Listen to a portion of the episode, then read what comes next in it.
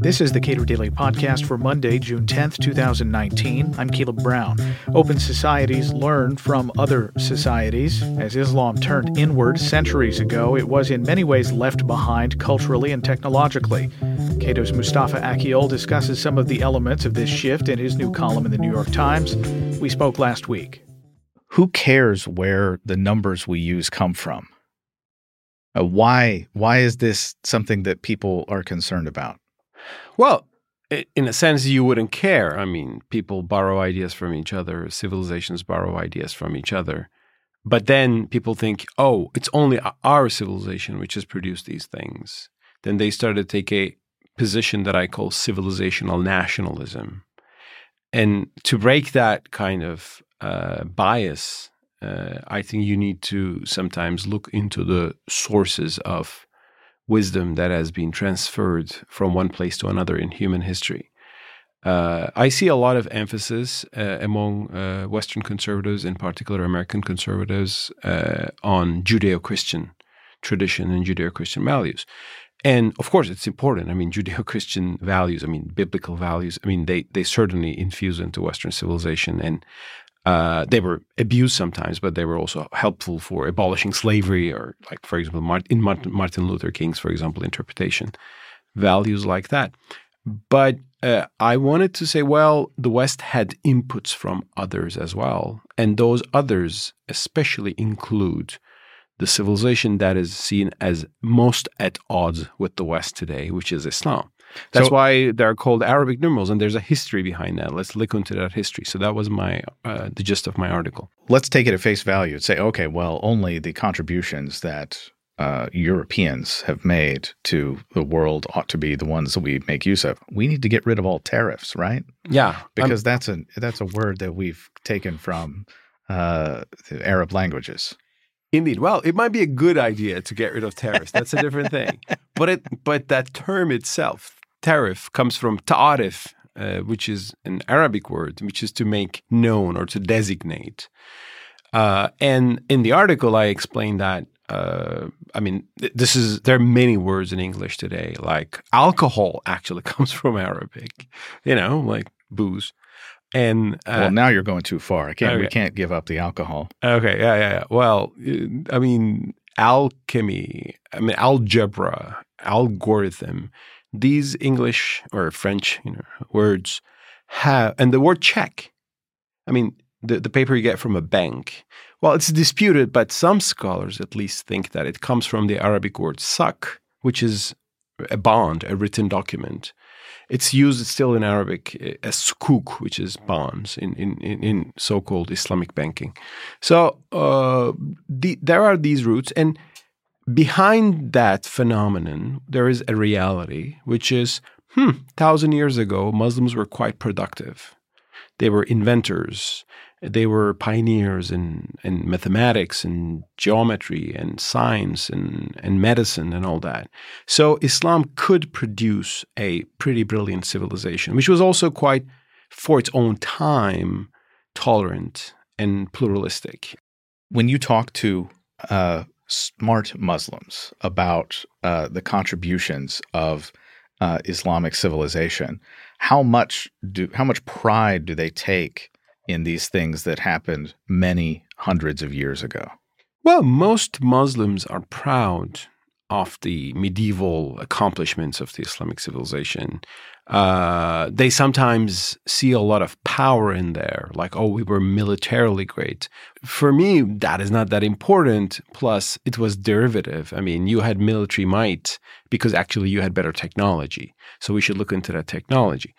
Um, but the, but one thing I underline in the article is that we Muslims are proud that thousand years ago our civilization was really the most advanced in the world, but we don't think enough what happened to it and why it declined.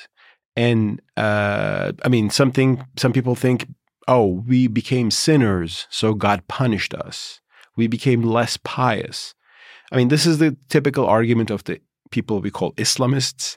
They see human history as a like an arena where God gives victory to this or that people, uh, and they think that God gave victory to the West because we're not pious enough. So we have to be more pious. So we should force all women to cover their heads. We should make everybody pray on time so that God will give us victory again. So that's obviously a wrong interpretation in my view. And I want to say, well, what made us great once was things called free speech, uh, rule of law.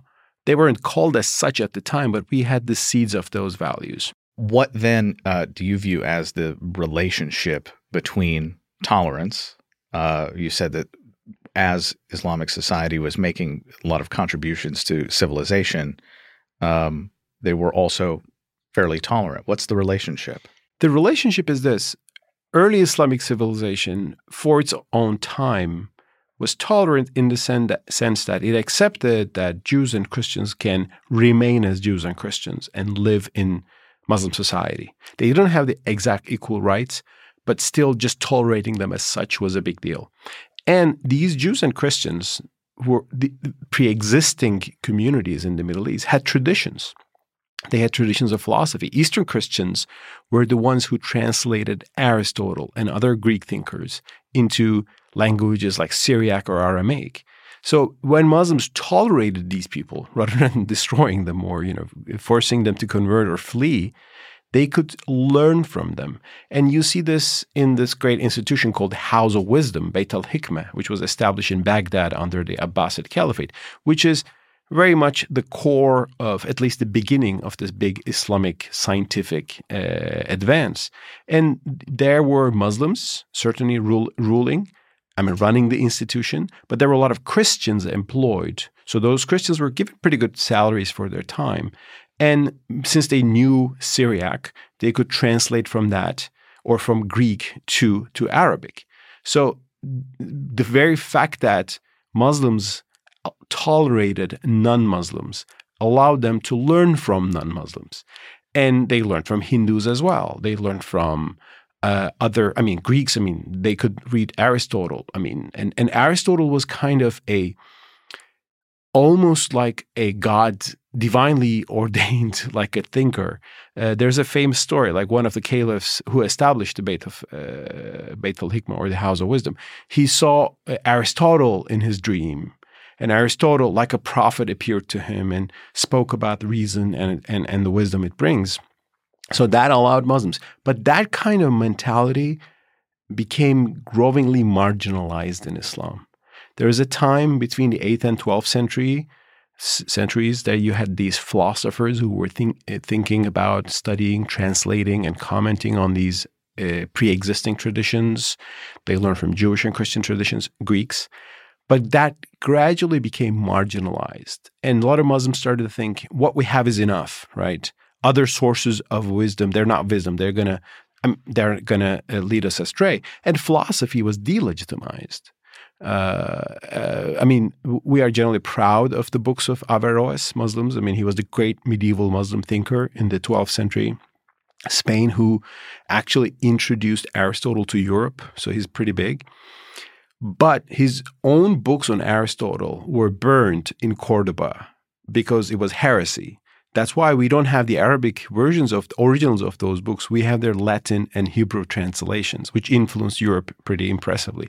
So I think Muslims need to go back and think why be why we became more close, uh, sorry, less close-minded, and it has a lot to do with how we understand theology, how we understand reason, how much room we create for reason. Mustafa Akyol is a senior fellow at the Cato Institute. Subscribe to the Cato Daily Podcast wherever you get your podcasts and follow us on Twitter at Cato Podcast.